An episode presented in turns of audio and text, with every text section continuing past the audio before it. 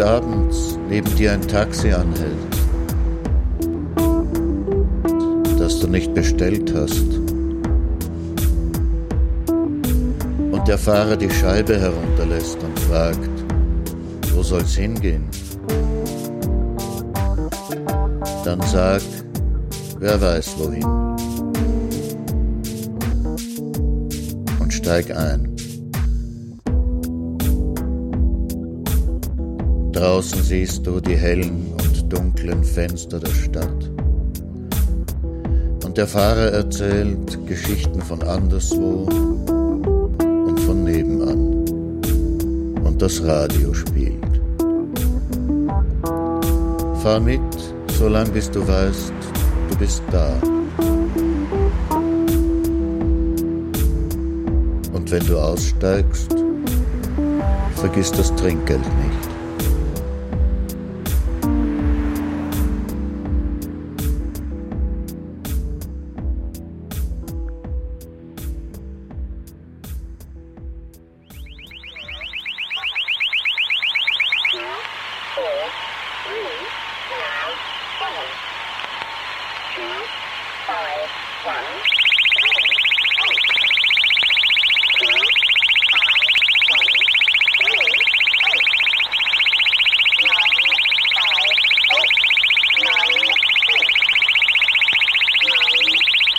Dobry wieczór, bonsoir, i jak lar. Guten Abend bei Nachttaxi. Die heutige Folge heißt Als die Soldaten kamen.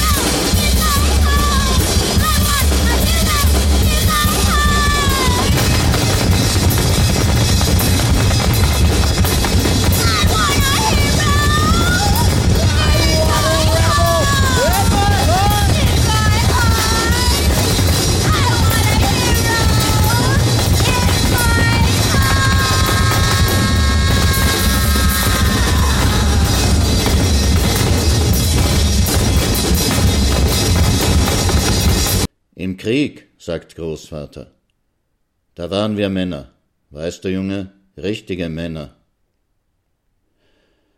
Im Krieg, da muss man zusammenhalten. Einer für alle, alle für einen. Im Krieg, da hilft man den Kameraden und die Kameraden helfen dir. Da ist keiner allein, denn allein, da kann man es nicht überleben. Im Krieg, sagt Großvater, da zeigt sich erst, wer du wirklich bist. Ob du ein Feigling bist oder tapfer, ob du echten Mumm in den Knochen hast oder nur ein Angeber bist. Im Krieg, sagt Großvater, da kannst du nicht lange überlegen. Im Krieg, da heißt es parieren. Wenn befohlen wird Lauf, dann läufst du. Und wenn befohlen wird Schieß, dann schießt du. Im Krieg, da fragst du dich nicht, warum. Im Krieg, da tust du, was getan werden muss. Im Krieg, da musst du dich nicht entscheiden. Im Krieg, da sorgst du dich nicht um morgen. Im Krieg, da ist immer nur jetzt. Im Krieg, sagt Großvater, da wirst du hart. Da lernst du über Berge springen und durch Wüsten schwimmen da lernst du Dreckwasser saufen und deinen Hunger fressen. Da ziehst du mit deinem Gewehr durchs Polareis und durchs Vulkanfeuer. Da steigst du über brennende Lava und tauchst unter Eisschollen durch. Und alles, was dich kümmert, ist, dass dein Gewehr immer trocken bleibt. Im Krieg, da rettest du deinem Kameraden zehnmal am Tag das Leben und dein Kamerad sagt, hey, danke, Kumpel, und ist schon in Ordnung, sagst du. Und da braucht's keine großen Worte. Da genügt ein Händedruck und man versteht sich. Im Krieg, da gibt es wahre Freundschaft. Im Krieg, da teilt man den letzten Bissen und den letzten Schluck Wasser und die letzten paar Schuss Munition. Im Krieg, sagt Großvater, wenn du da einmarschierst mit den anderen in eine eroberte Stadt oder in ein Dorf, da rennen die Mädchen davon und verstecken sich, und dann gucken sie hinter den Fenstervorhängen heraus mit ihren sehnsüchtigen Augen, oder sie kommen schüchtern hervor und bringen Obst oder Wein und lächeln verschämt. Und du gibst ihnen von deiner Ration, du hast Schokolade aufgehoben für sie, und du fasst sie unters Kinn und schaust in ihre Augen und küsst sie. Und dann gehst du weiter, denn es gibt noch viele Mädchen in den eroberten Städten, und die Sehnsucht war groß all die Jahre. Und wenn du dann heimkommst als Sieger, sagt Großvater, dann stehen da wieder die Frauen und Mädchen und warten mit Blumen auf dich und Kuchen, die sie gebacken haben, und halten Plakate hoch, auf denen Willkommen steht und das Vaterland dankt euch und solche Sachen. Und dann spielt die Musik und dann gibt es Reden vom Bürgermeister und Medaillen und Orden und Freudentränen. Im Krieg, sagt Großvater, da bestraft man dich nicht für das Schreckliche, das du getan hast. Nur die Träume, sagt Großvater, die kommen immer und immer wieder. Und dann schreist du auf in der Nacht. Im Krieg, sagt Großvater, da stirbt man. Aber die, die gestorben sind, die erzählen nichts. Delta 3 7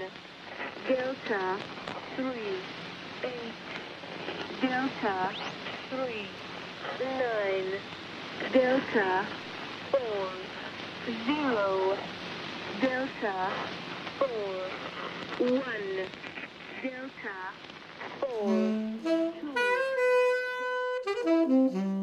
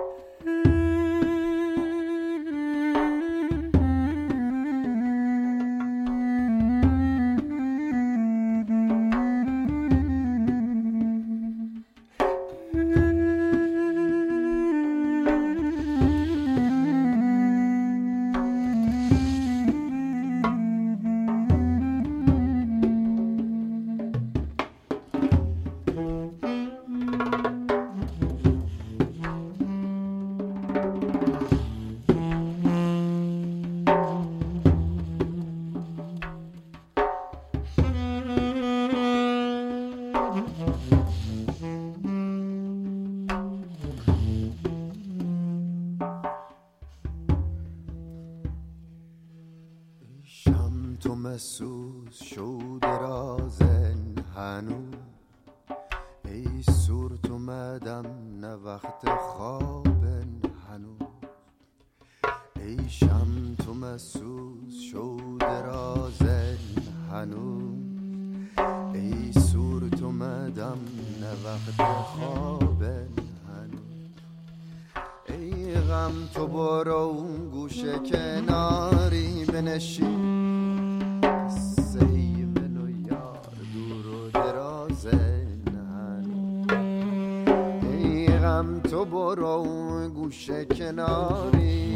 wish.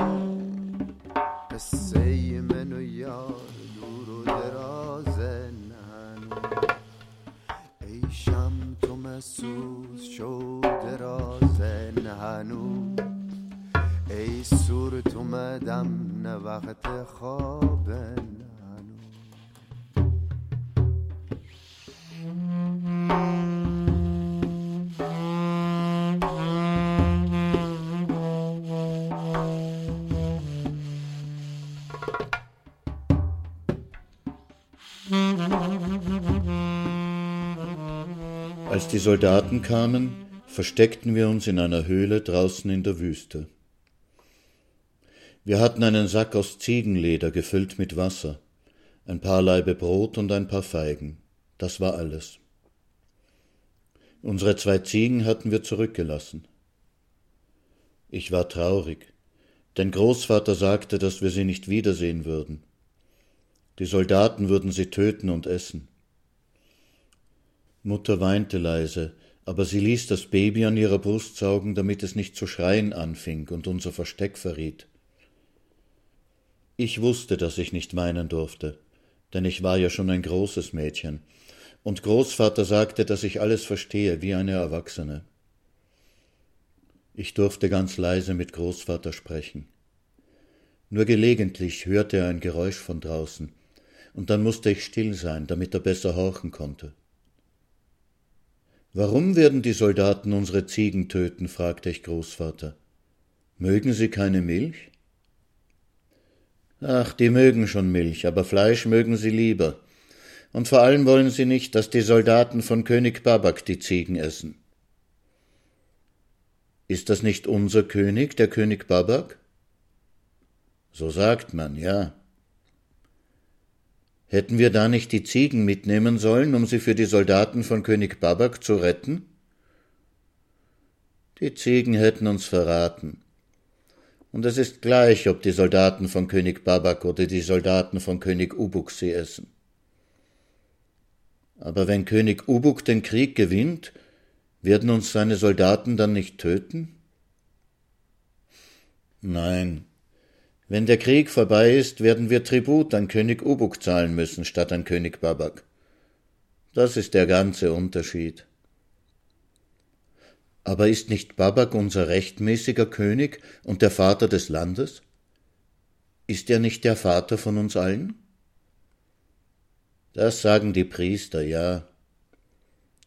Aber vor ihm war Erik unser König und der Vater des Landes, und wir mussten im Tempel für seine Gesundheit beten.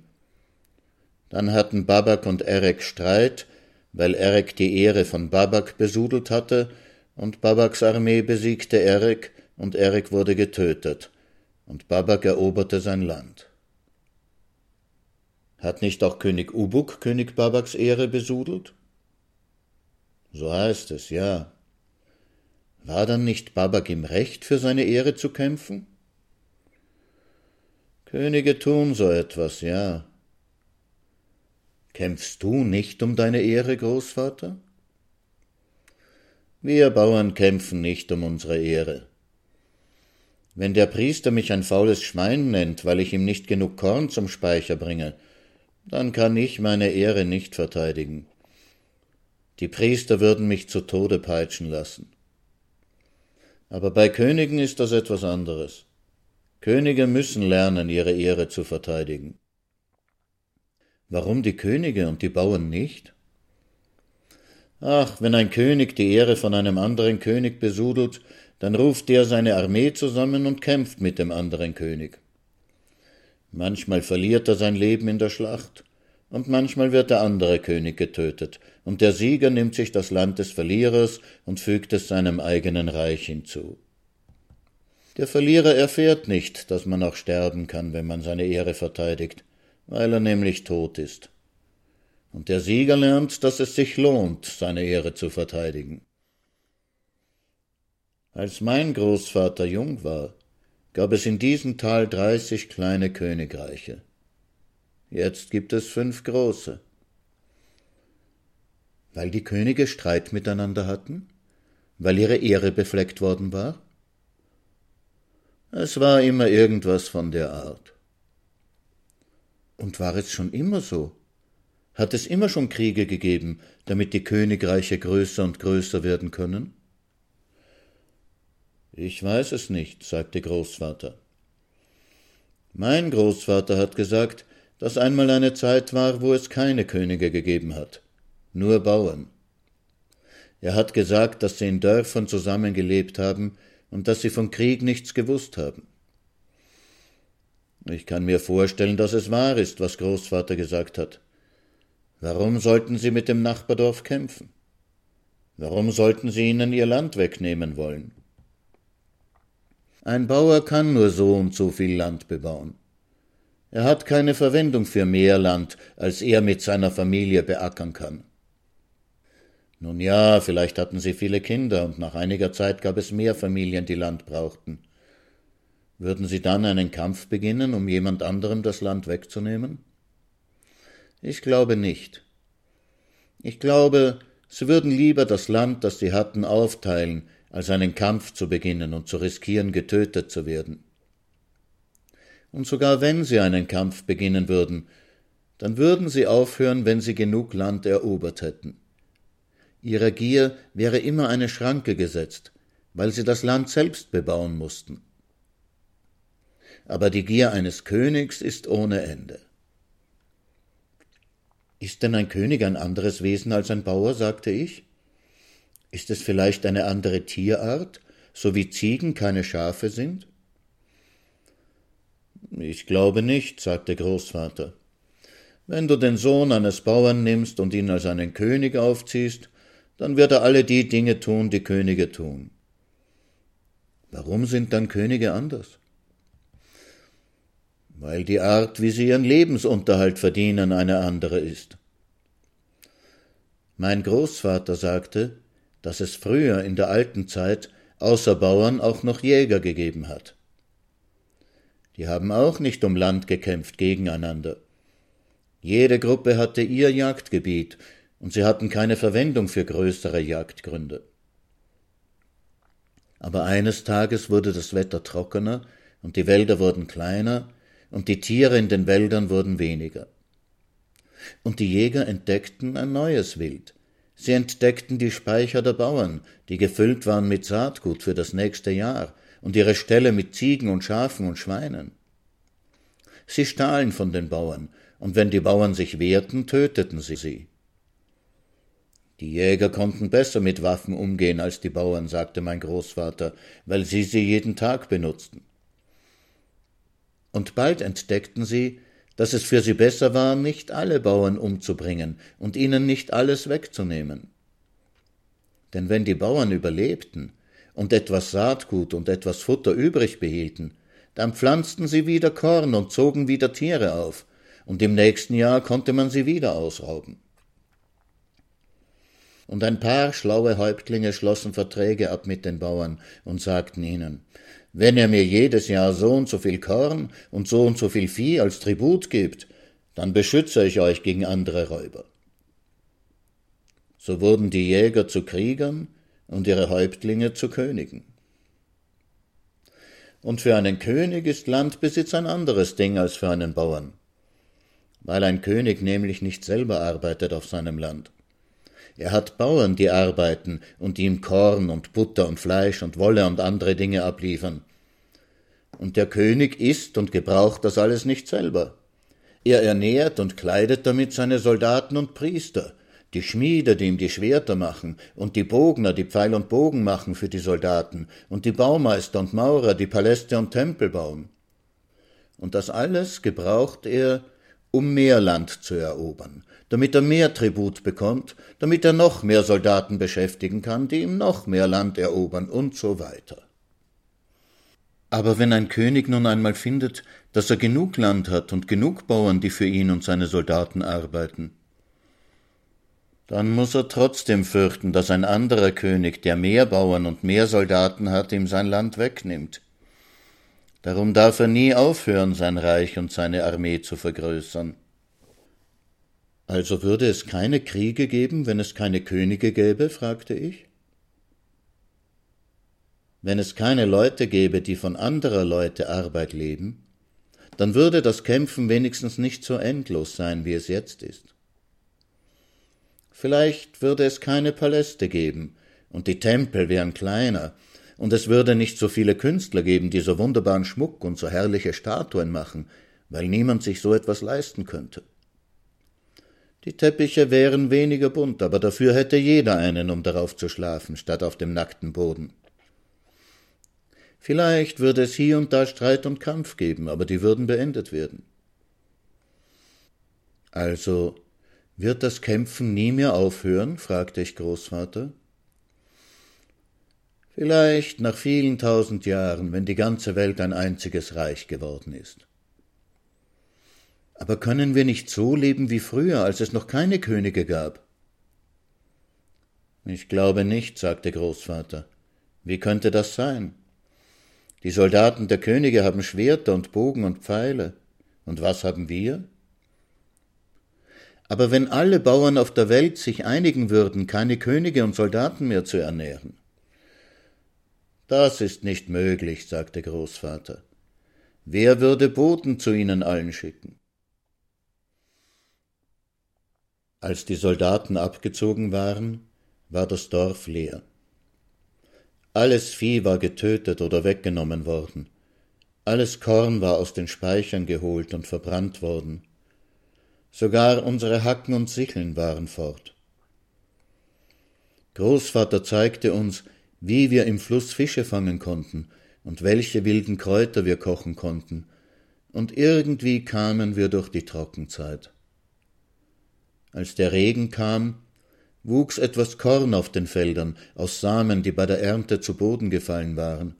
Und wir buken keinen einzigen Laib Brot, sondern hoben alles Korn für die nächste Aussaat auf.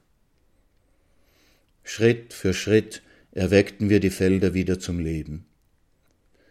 Mutter starb, und dann starb Großvater auch, und mein kleiner Bruder heiratete ein Mädchen aus dem Nachbardorf, und sie bekamen ein Kind. Und eines Tages kamen die Soldaten.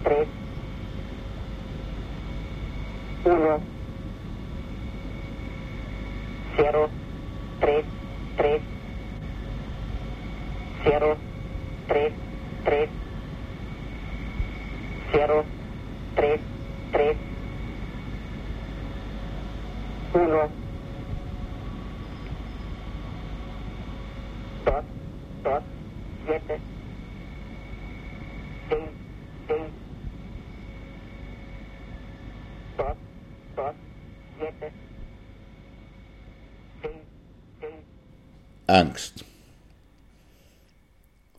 Warum sieht mich der da so misstrauisch an? Hat der Angst vor mir? Warum hat der da wohl Angst vor mir? Glaubt er, ich will ihm was tun? Warum glaubt der da, ich will ihm was tun? Ich tu doch keinem was.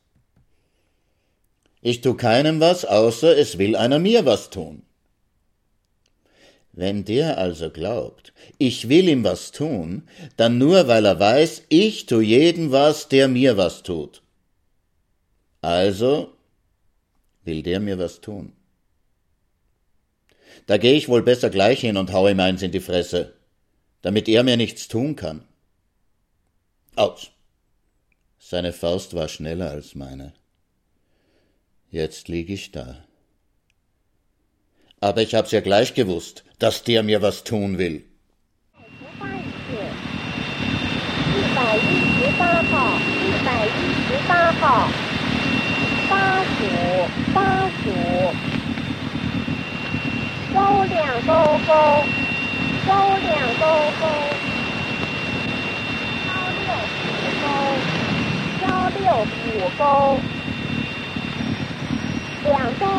一 两勾勾，周两勾勾，幺六五勾，幺六五勾，两栋共六，两栋共六。 Noch einmal Angst. Wir sind ein friedliches Land und greifen niemanden an. Es sei denn, wir würden angegriffen. Wer nicht vorhat, uns anzugreifen, braucht keinerlei Angst vor uns zu haben. Wer sich vor uns zu schützen versucht, beweist dadurch, dass er Angst vor uns hat. Wer vor uns Angst hat, beweist dadurch, dass er vorhat, uns anzugreifen. Also ist doch klar, dass wir jeden angreifen müssen, der Verteidigungsmaßnahmen vorbereitet. null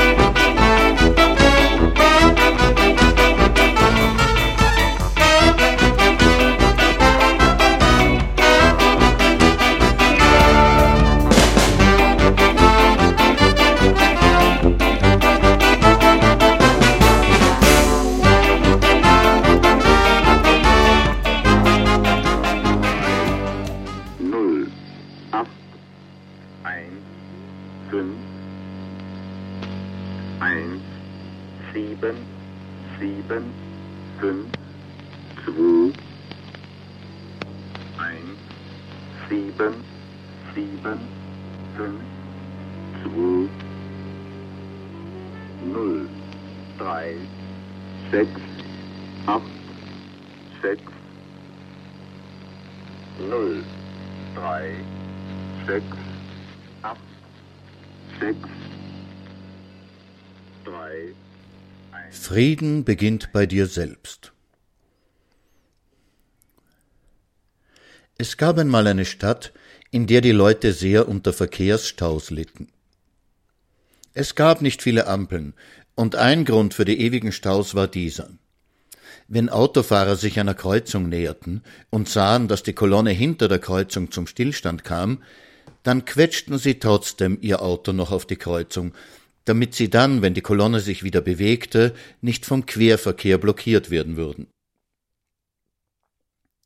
Auf diese Weise blockierten sie natürlich den Querverkehr.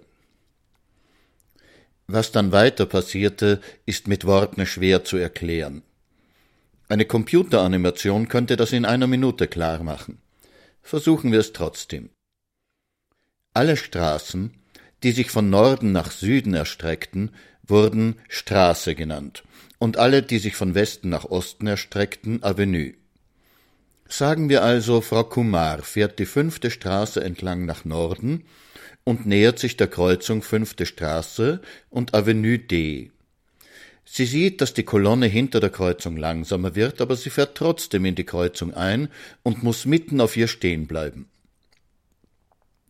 Auf diese Weise blockiert sie den Verkehr von West nach Ost und von Ost nach West auf Avenue D. So geschieht es, dass Frau Miller, die auf Avenue D nach Westen unterwegs ist, in die Kreuzung mit der vierten Straße einfährt und dort den Verkehr blockiert. Und Frau Schimanski, die auf Avenue D nach Osten unterwegs ist, in die Kreuzung mit der sechsten Straße einfährt und dort den Verkehr blockiert.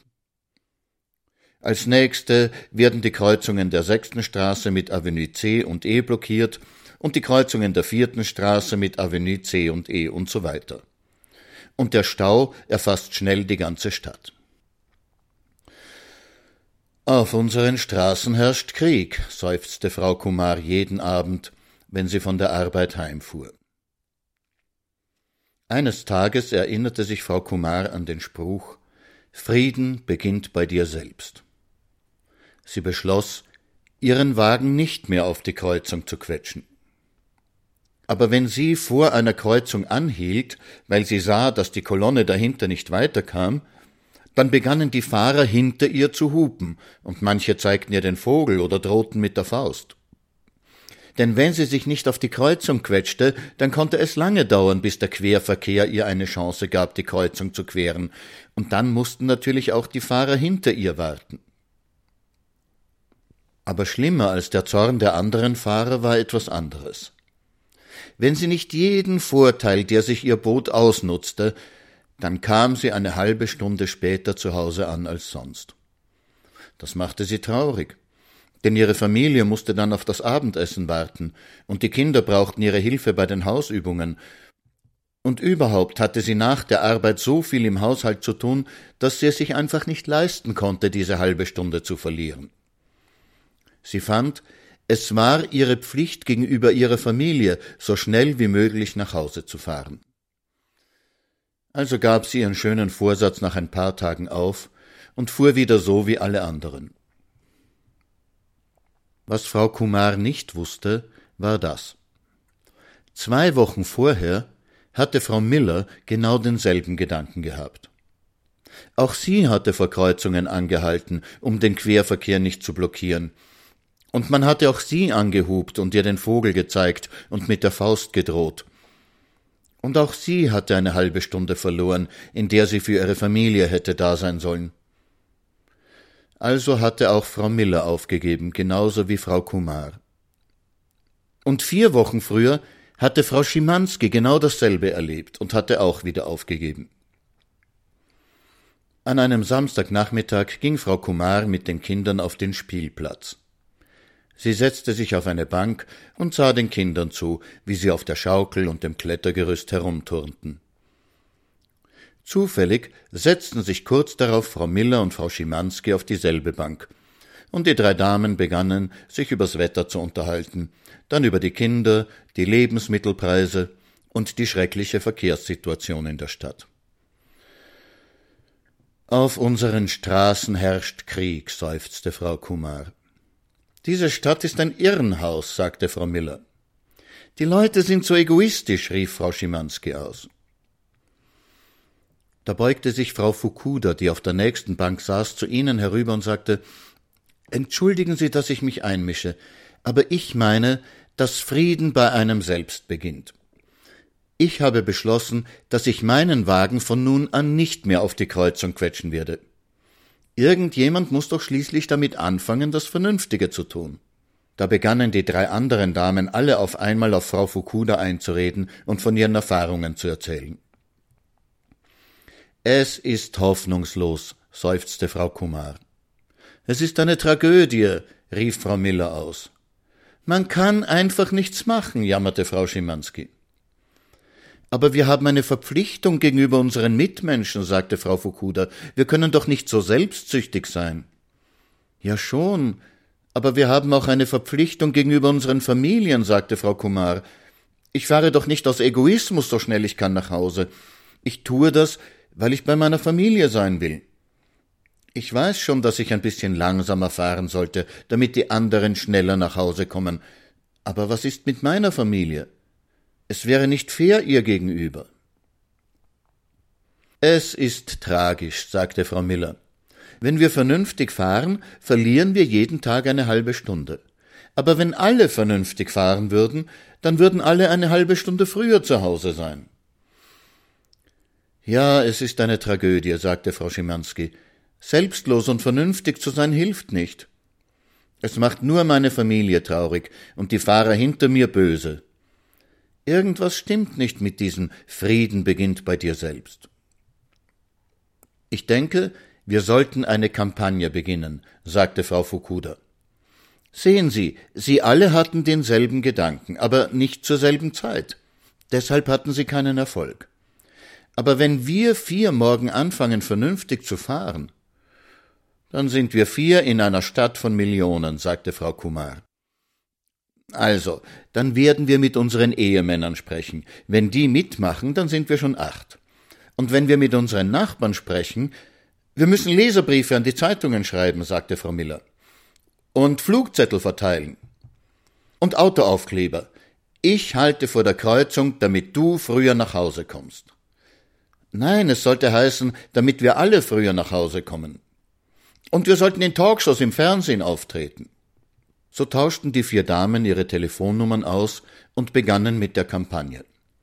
Ihre Kinder und sogar ihre Ehemänner halfen ihnen, Flugblätter zu entwerfen und Grafiken anzufertigen und Leserbriefe an die Zeitungen zu schreiben, und der älteste Sohn von Frau Kumar machte eine Computeranimation, die zeigte, wie sich der Stau über die ganze Stadt ausbreitet, und sie schickten E-Mails an all ihre Freunde und Bekannten und fanden bald heraus, dass viele Leute sich genau dieselben Gedanken über den Krieg auf den Straßen gemacht hatten, aber alle zu verschiedenen Zeiten an verschiedenen Orten, und alle hatten irgendwann wieder aufgegeben. Und die Leute fingen an, einander an den Autoaufklebern zu erkennen und als sie sahen, dass viele Autos die Aufkleber hatten, fürchteten sie sich nicht mehr davor angeschrien zu werden, wenn sie vor einer Kreuzung anhielten, um den Querverkehr durchzulassen. Und dann, eines Tages, merkten die Leute in einem Stadtteil, dass sie wirklich schneller vorankamen, wenn alle langsamer fuhren. Und als sich die Neuigkeit verbreitete, änderte sich schnell die Stimmung in der Stadt. Und jetzt hupten und schimpften die Leute, wenn einer sich auf die Kreuzung quetschte aber die Vernünftigeren gingen hin und gaben ihm ein Flugblatt. Nun ja, sagte Frau Kumaris, stimmt schon. Frieden beginnt bei dir selbst. Aber ein bisschen Organisation gehört auch dazu. Zur selben Zeit wurden in der Nachbarstadt Bürgermeisterwahlen abgehalten. Einer der Kandidaten versprach, das Verkehrsproblem zu lösen und wurde gewählt.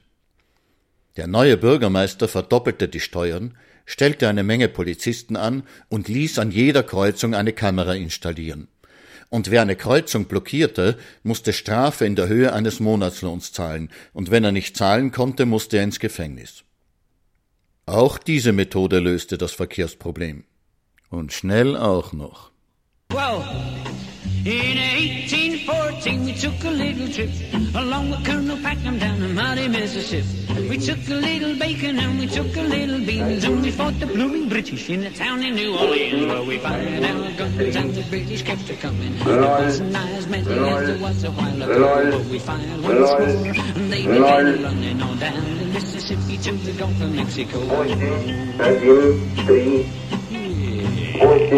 the river till we see the British coming. There must have been a hundred of them beating on the drum. They stepped so high and they made the bugles ring. Well, we stood beside the cotton bales and never said a thing. Well, we fired our guns and the British kept a coming. And there wasn't as many as there was a while ago. We fired once more and they began a running all down the Mississippi to the Gulf of Mexico. Here, rum, hold, rum, here, rum, hold, well, surprise if we didn't fire a musket, so we looked him in the eye. Yeah, we stood quite still till we see their faces well. Then we opened up our muskets and we really gave them well. We fired our guns and the British kept a coming, and there wasn't as many as there was. And when we fired once more, they began a running all down the Mississippi to the Gulf of Mexico.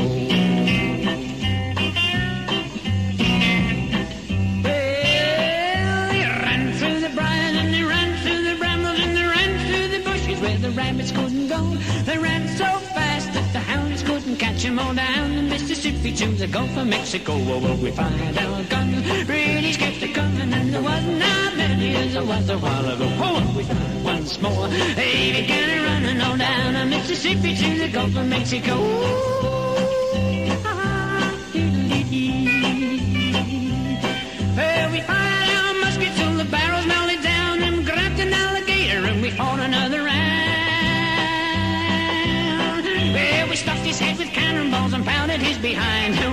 touched the powder off, the gator lost his mind. Well, we fired our guns, British kept a coming and there wasn't many as there was a while ago. Fired once more, they began running on down the Mississippi to the Gulf of Mexico.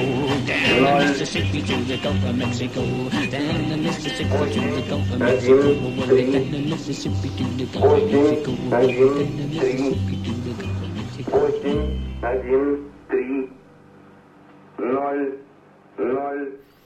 Es lebte einst ein guter König, der sein Land weise regierte.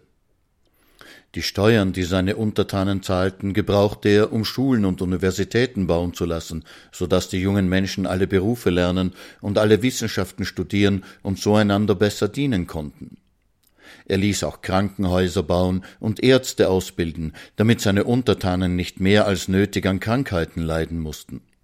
Er ließ Straßen und Eisenbahnen bauen, damit die Güter, die in einem Teil des Landes erzeugt wurden, rasch in alle anderen Landesteile gebracht werden konnten, wo man sie brauchte. Er ermahnte seine Richter gerecht zu urteilen, und er erlaubte seinen Beamten nicht Bestechungsgelder anzunehmen. Der König wollte auch, dass seine Untertanen in Frieden leben sollten.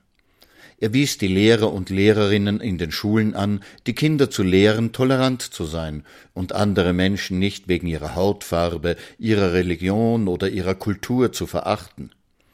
Die Kinder sollten auch lernen, dass sie nicht miteinander raufen sollten, wenn sie eine Meinungsverschiedenheit hatten, sondern sich aussprechen und ihren Streit freundschaftlich beilegen sollten. Jedes Jahr wurde in der Hauptstadt ein großes Friedensfestival abgehalten, mit Musik und Volkstänzen und jungen Menschen aus der ganzen Welt, die dazu eingeladen wurden. Der König war ein netter junger Mann, still, bescheiden und sanft. Er konnte wirklich keiner Fliege etwas zuleide tun. Er trug keine extravaganten Kleider, er aß keine teuren exotischen Speisen, trank keine kostbaren Weine. Er gab auch das Geld der Steuerzahler nicht für pompöse Paläste oder edle Pferde oder schnelle Autos aus. Er liebte seine junge Frau und saß am Abend bei seinen zwei Kindern im Kinderzimmer und las ihnen gute Nachtgeschichten vor. Doch was er am liebsten tat, war, in seinem Studierzimmer zu sitzen, umgeben von seinen Büchern und den Berichten aus allen Landesteilen und neue Pläne auszuarbeiten, wie das Leben seiner Untertanen noch verbessert werden könnte. Der König war nicht eingebildet, aber er war ein klarer Denker. Und wenn er sich die Berichte ansah, die er aus allen Teilen des Landes bekam, dann musste er zu dem Schluss kommen, dass er vermutlich der beste König war, den sich das Land nur wünschen konnte. Er kam weiter zu dem Schluss, dass niemand im Land Grund hatte, sich einen anderen König zu wünschen, außer er hätte schlechte Absichten, und dass jeder, der vielleicht an seiner Stelle König sein wollte, nur die Absicht haben konnte, die königliche Macht für selbstsüchtige Zwecke zu nutzen.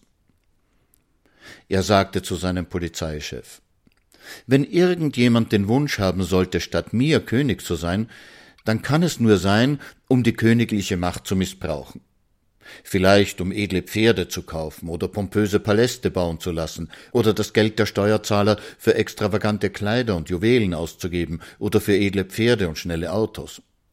Also halten Sie bitte die Augen nach solchen Leuten offen und verhindern Sie, dass sie unserem Königreich schaden. Der Polizeichef war ein alter Freund des Königs. Sie hatten beide dieselben Schulen besucht und an denselben Universitäten studiert. Der Polizeichef war ebenfalls ein netter junger Mann mit vielen guten Eigenschaften. Er hasste niemanden und verachtete niemanden, weil er oder sie sich anders anzog oder eine andere Sprache sprach oder an eine andere Religion glaubte.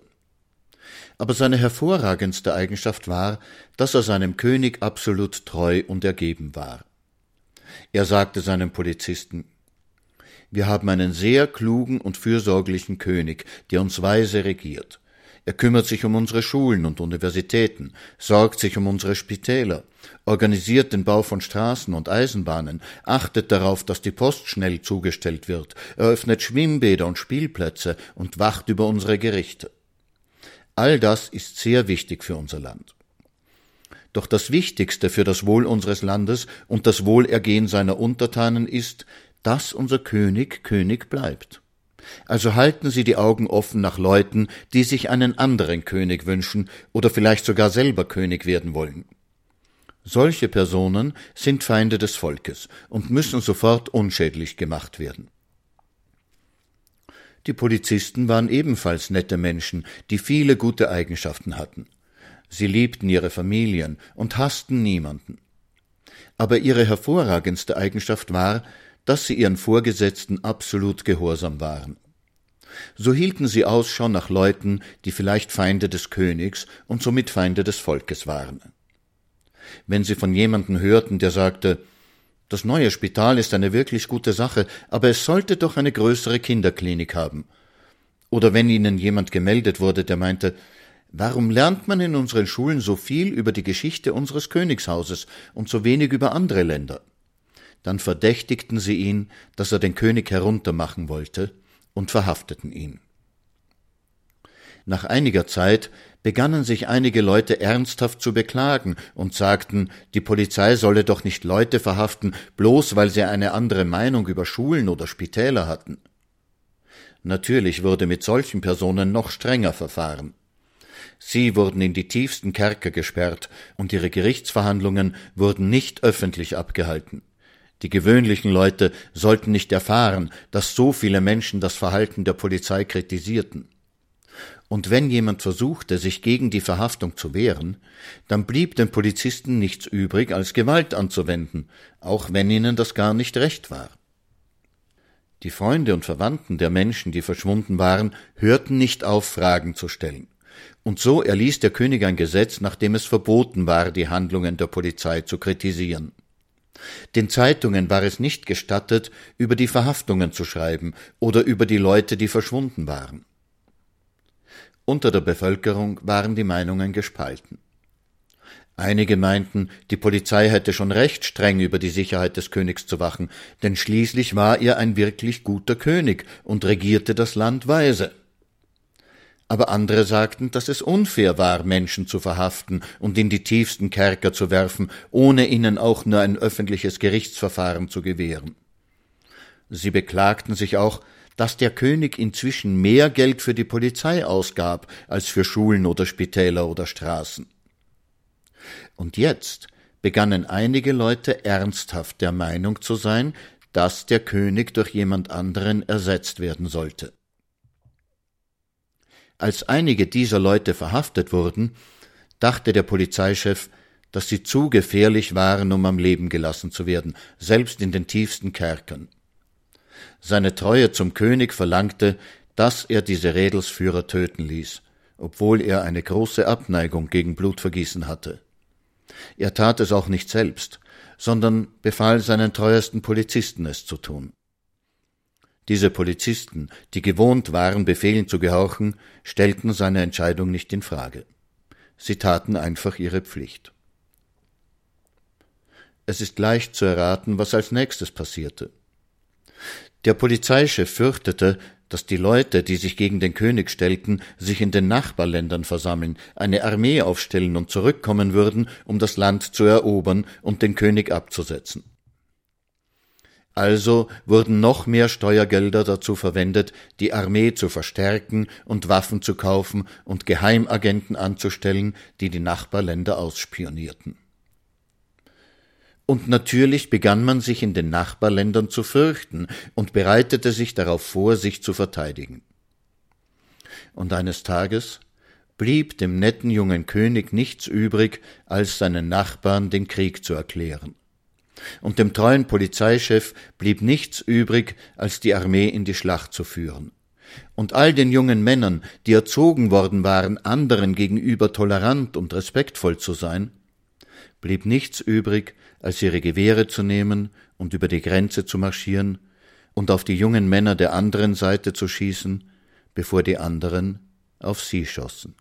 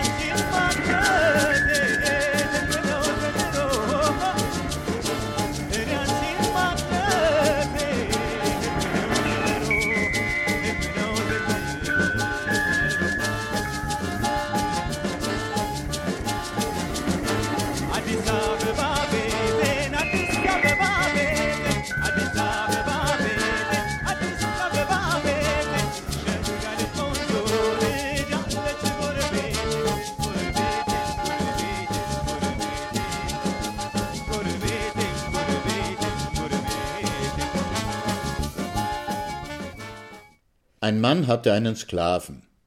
Der musste für ihn alle Arbeiten tun. Der Sklave wusch den Mann, kämmte ihn, schnitt ihm das Essen klein und steckte es ihm in den Mund.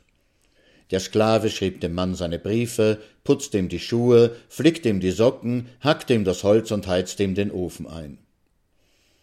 Wenn der Mann beim Spazierengehen Himbeeren sah, musste der Sklave sie pflücken und ihm in den Mund stecken. Damit der Sklave nicht davonlief, hielt der Mann ihn immer an einer Kette fest. Tag und Nacht musste er ihn festhalten und mit sich herumschleppen, sonst wäre der Sklave davongelaufen. In der anderen Hand hielt der Mann immer eine Peitsche. Denn wenn der Sklave an der Kette zog und zerrte, dann musste der Mann ihn auspeitschen. Wenn ihm dann die Arme schmerzten und er ganz erschöpft vom Auspeitschen war, fluchte er auf den Sklaven und auf die Kette und überhaupt auf alles. Manchmal träumte er heimlich von den Zeiten, als er noch jung gewesen war und noch keinen Sklaven gehabt hatte. Damals konnte er noch frei durch die Wälder schweifen und Himbeeren pflücken, ohne dieses ständige Zerren an der Kette. Jetzt konnte er nicht einmal allein aufs Klo gehen, erstens, weil der Sklave sonst weggerannt wäre, und zweitens, wer hätte ihm sonst den Hintern abgewischt? Er selbst hatte ja gar keine Hand dazu frei. Einmal, als er so fluchte, sagte einer zu ihm Na gut, wenn es so schrecklich ist, warum lässt du den Sklaven dann nicht frei? Ja, sagte der Mann, damit er mich umbringt. Aber heimlich träumte der Mann von der Freiheit. Und der Sklave, träumte der auch von der Freiheit? Nein, an die Freiheit glaubte der schon längst nicht mehr. Er träumte nur noch davon, selber der Herr zu sein und den Mann an der Kette zu führen und auszupeitschen und sich von ihm den Hintern abwischen zu lassen. Davon träumte er.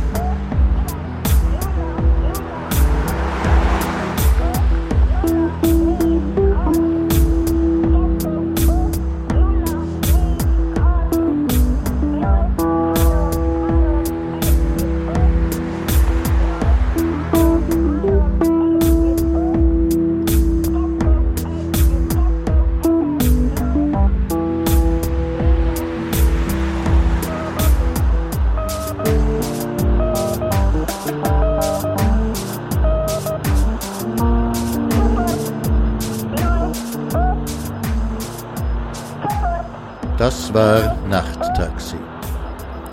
Mit Texten von Martin Auer und Musik von Foot Village, Sound The Encounter, Rebecca Foon, A Magnifique Band dos Hommes Sem Medo, Lonnie Donegan, Debo Band und Aufnahmen von Kurzwellensendern, die kodierte Nachrichten an Agenten übermitteln, gesammelt vom Conet Project.